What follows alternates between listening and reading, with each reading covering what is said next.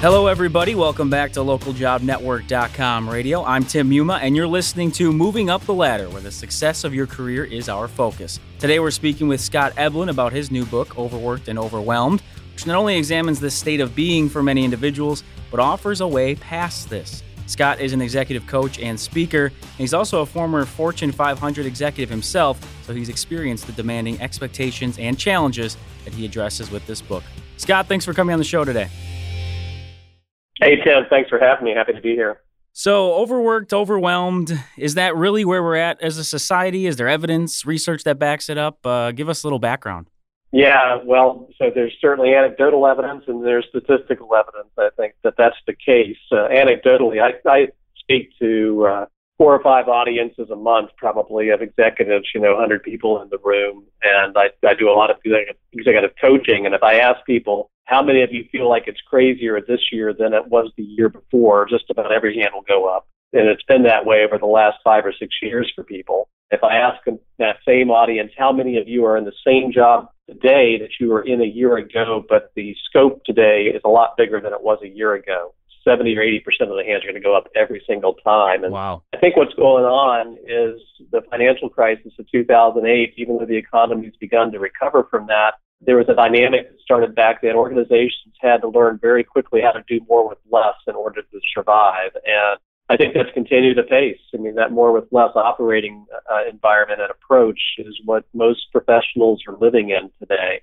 If you combine that with the emergence in 2007 of the iPhone and the Android smartphones that followed the iPhone, the smartphone is the quickest technology ever to reach a billion people worldwide. Hmm. And you know, I, I read the other day a great line. It's that computer we carry around in our pocket that's masquerading as a phone, and it, you know, it enables 24/7 connectivity. One of the fascinating pieces of research I found in, in working on this book was a study from the Center for Creative Leadership last year. That it was a study of 500 smartphone-enabled executives, managers, and professionals, and it found that they are connected to their work for 72 hours a week. Oof yeah, you know, there's only 168 hours in a week, right. 72 connected to work, you know, 56, maybe seven times eight hours a day, 56 hours sleeping, eating, and breathing. That leaves you, or bathing, that leaves you 40 hours a week to do everything else you have to do. And so why do you hmm. feel overworked and overwhelmed, I wonder?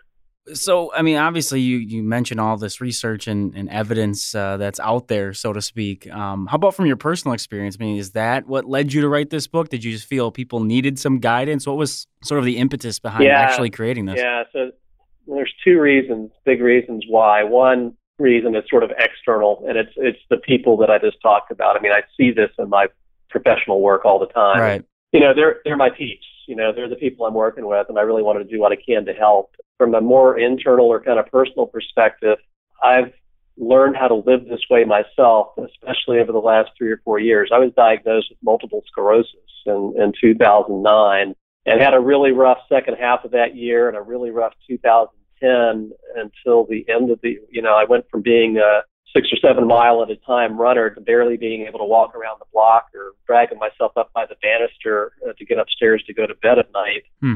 And my wife, you know, obviously was really concerned and said, you know, maybe you should try yoga. I've heard it does things, does good things for people that have, uh, you know, issues like yours. And so I, I was really nervous about it because I could hardly stand up. You know, my balance was terrible right. you know, because of the MS. And I, and I went to class the first night and I said, hey, you know, teacher, you need to pay attention to me because I, I probably shouldn't be here. And she said, don't worry. We have people, you know, with chronic illnesses here all the time. And here's the deal. If you come here three days a week, it'll change your body. If you come here more than three days a week, it'll change your life. So I chose option B, and I started going more than three days a week. And she was right; it changed my body and it changed my life. I travel all over the place again. I write all the time. I speak all the time, and you know, it's simple little steps, beginning for me with yoga towards a more mindful approach to work and life. It's when you have MS, it's really vital that you manage your stress mm-hmm. because if you if you don't, you're going to immediately feel it in your body, and the symptoms come back. And that's why I've gotten so serious about this myself. And the same things that work for me personally are the things that I'm advocating in the book. And it's all backed up by science. It's not just my, my own personal story. It's backed up by research and science. Sure. But the stuff I do is going to make a difference for people that don't have a chronic illness but feel overworked and overwhelmed. So obviously, you mentioned you know your own experience there, which um, you know obviously I can sympathize a little bit with. I've had some family members with MS, so um, I can appreciate at Oh, least okay. from kind of the you know from the sideline, so to speak, seeing kind of the difficulties there. Kind of taking it back to the idea of you know in the workplace and how people do feel these ways as far as overwhelmed and overworked. Is there are there some reasons that people just don't draw a line in the sand and say you know I'm not doing this or we can't do this anymore? Is it just not practical? Why doesn't that occur more often? Because you don't really hear any stories about that. About why they why they don't stop. You don't hear the stories. Yeah, I mean, doing just- what they're doing. Right, essentially just saying, you know, I'm we, I can't do this, and this is where I'm drawing the line right here.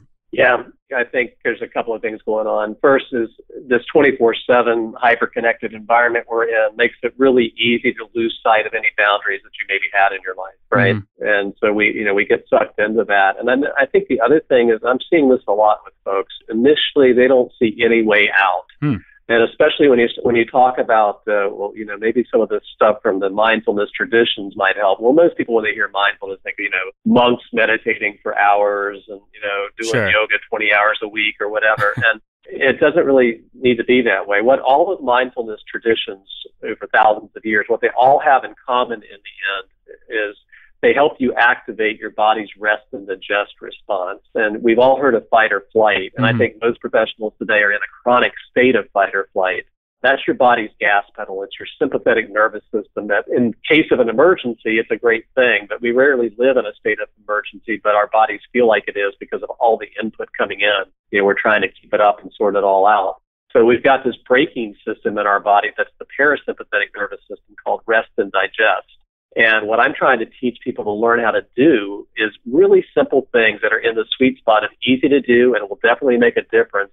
Ways to activate your rest and digest response. Like, okay, you can't meditate for 10 minutes. Great. How about could you, can you take three deep breaths? Hmm. Because that's going to impact, that's going to have the effect of activating rest and digest for you. If you could just take those three deep breaths, slow yourself down and bring the brakes in to counteract the gas pedal a little bit or you can't do a yoga class or you can't find 45 minutes to go do some other kind of exercise, could you stand up from your desk and stretch for five minutes? Mm-hmm. Most people could. And it's, it's what, what I call killer apps in different domains of routines, physical, mental, relational, and spiritual. And what all of those killer apps have in common is they all activate rest and digest. And that's, that's the key. That's the easy to do, likely to make a difference step that pretty much everybody can take, no matter where they're starting from. Along with that, um, know, I had seen some mentions of the idea of being present and how a lot of people aren't present. And we're not necessarily talking physically being there and not, you know, not on the subject of remote working, but of actually being in the moment and understanding what's going on and, and being committed to that. Where does that come into play? What are some strategies that can help people as far as achieving that? I think part of it comes from the myth of multitasking, Mm, right? We, sure. You know, the smartphone and the smartphone makes us feel like we can do more than one thing at once. you know, I can kind of I can kind of check my smartphone and also pay attention to the person that I'm with, and you know, I can do two or three things at once.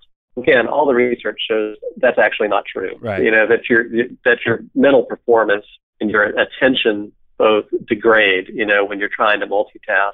But the technology, you know, makes us believe that we can do that. And the other thing is we get addicted to it. Hmm. You know, I mean, like li- literally, chemically, neurochemically addicted to it. Every time that text message goes off or that email notification goes off on your phone, you get a little shot of a chemical called dopamine Yep. in your brain, and it's like, oh, that might be something interesting. And so if I ask people, well, how many how many times a day are you getting an email or a text message? Usually, I hear somewhere between 100 and 200 times.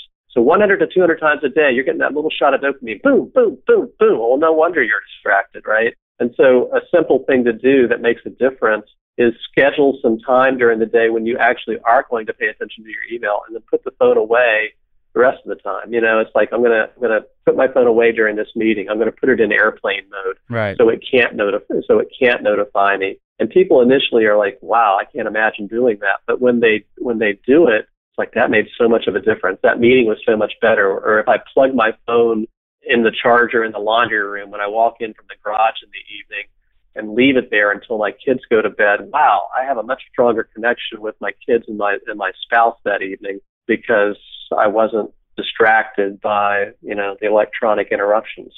I think that's a great point as far as uh, really forcing yourself to be disciplined and, and literally put it away because, as you said, it's so easy now to to feel or see that alert that people do jump on right away. Now, aside from multitasking, you brought that up as being a, a major part of this. What other mistakes do you see people making when they are at least they think they're trying to be mindful or present in what they're doing? Are there certain areas where they're just misconstruing what the ideal would be? That's a great question. I I think a part of it is not considering the opportunity, you know, and, and recognizing that it will fit their lifestyle no matter what lifestyle they have mm-hmm. or what set of beliefs they have or traditions they come from. It's you know, it's sort of value neutral in that respect. The way I define mindfulness is mindfulness equals two things. It equals awareness plus intention awareness of what's going on around me and also inside of me in terms of my thought process and my emotional response to what's going on around me. Once I'm aware, I can then be more intentional about what I'm going to do or maybe more importantly, not do next. And so, you know, most of us, I think, would say, you know, oh, being more aware and being more intentional, that's a, that's a good thing. You know, I could go for that. And so that's, that's really where I want to start. You know, let's put all the mystery aside and all the woo woo stuff aside that maybe you think mindfulness is all about. Really, it's just about being more aware and intentional. And you know, one of my favorite authors in this space, Jon Kabat-Zinn, asked this great, great question. He says, "Yeah, mindfulness might be a little bit challenging, but what's the alternative?" Hmm. you know, and I said, well, what would it be? Mindlessness? Yeah, I guess so. you know, and, I'm going to wake up and be mindless today. I don't think any of us start the day that way, but I think you know, just having that idea of what can I do to be more aware and intentional, take my foot off the gas pedal, you know, sort of tap the brakes a little bit so I can show up more present, attentive, and intentional about what I'm really trying to do here with this person in this moment on this task, whatever it is. Well, you bring up there that, of course, in general, people do want this sort of, if you want to call it mindfulness, presence, however you want to phrase it. What would you say people are going to feel or notice as far as a difference if they really do reach this state and they really do make that commitment to be mindful in everything they're doing? What would they actually feel and experience so they know that they've achieved it? I can tell you what my experience is, and I, I think it's it's true with a lot of the people that I've worked with and, and have talked with about this. I think the first thing, like for me, somebody asked me the other day, "Do you ever get overworked, overwhelmed?" I said, "Yeah, like all the time." I mean, because the external stuff I can't control a lot of that, you know, mm-hmm. and so there's a lot of there's a lot of demands on my time and attention, just like everybody else. The difference for me, though, and I think it's the difference for a lot of people that that have pursued this, is I recognize it a lot earlier. I recognize a lot earlier when I'm feeling overworked and overwhelmed, and then I know what to do about it. And so, like, you know, if I'm trying to to write uh, this report or write this blog post, you know, and it's the tenth blog post I've written this week because we're in book launch mode, I'm just not feeling it. You know, I can sit there for another hour at the computer and try to grind it out and really not end up with anything that's going to be any good anyway.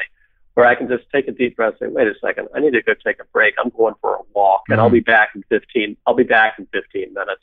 And that actually happened last week. You know, I, I was feeling that way, went out for a walk for 10 or 15 minutes, moved that rhythmic repetitive motion that activates rest and digest, came back and I finished the thing in 20 minutes mm-hmm. because I'd given my, I'd given my brain a break you know, and that's really what we're talking about is recognizing when you are overstressed, when you are overworked and overwhelmed, and having enough awareness to be intentional about changing it up. Okay, let me stand up and move for a little bit. Let me take some deep breaths and just kind of clear my head and get the chatter out of my mind by through some deep breathing.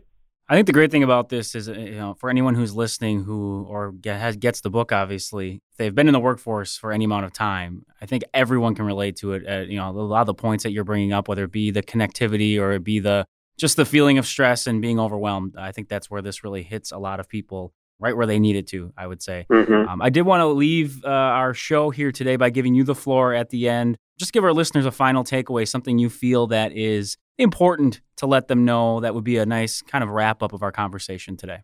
Yeah, one thing I would leave our listeners with is just to remember and acknowledge that the only person who's going to take care of you is you. right? no, very, very unlikely that people are going to swoop in and say, Tim, you need to like, you know, take a break, go out for a walk. I mean, you you have to you have to work on this for yourself. And even the busiest people I've found, the people who are racked and stacked the most on their calendars, I'm in this category too. You still have five minutes here and 10 minutes there over the course of the day And so the question is, what are you going to do with that five or 10 minutes? You're going to answer 10 more emails? Is that really going to get you that much further? Or are you going to take care of yourself and give yourself an opportunity to just kind of settle and come back to it uh, much more focused, much more aware, much more intentional? That would be my closing comment for the folks that are listening. You've got to take care of yourself.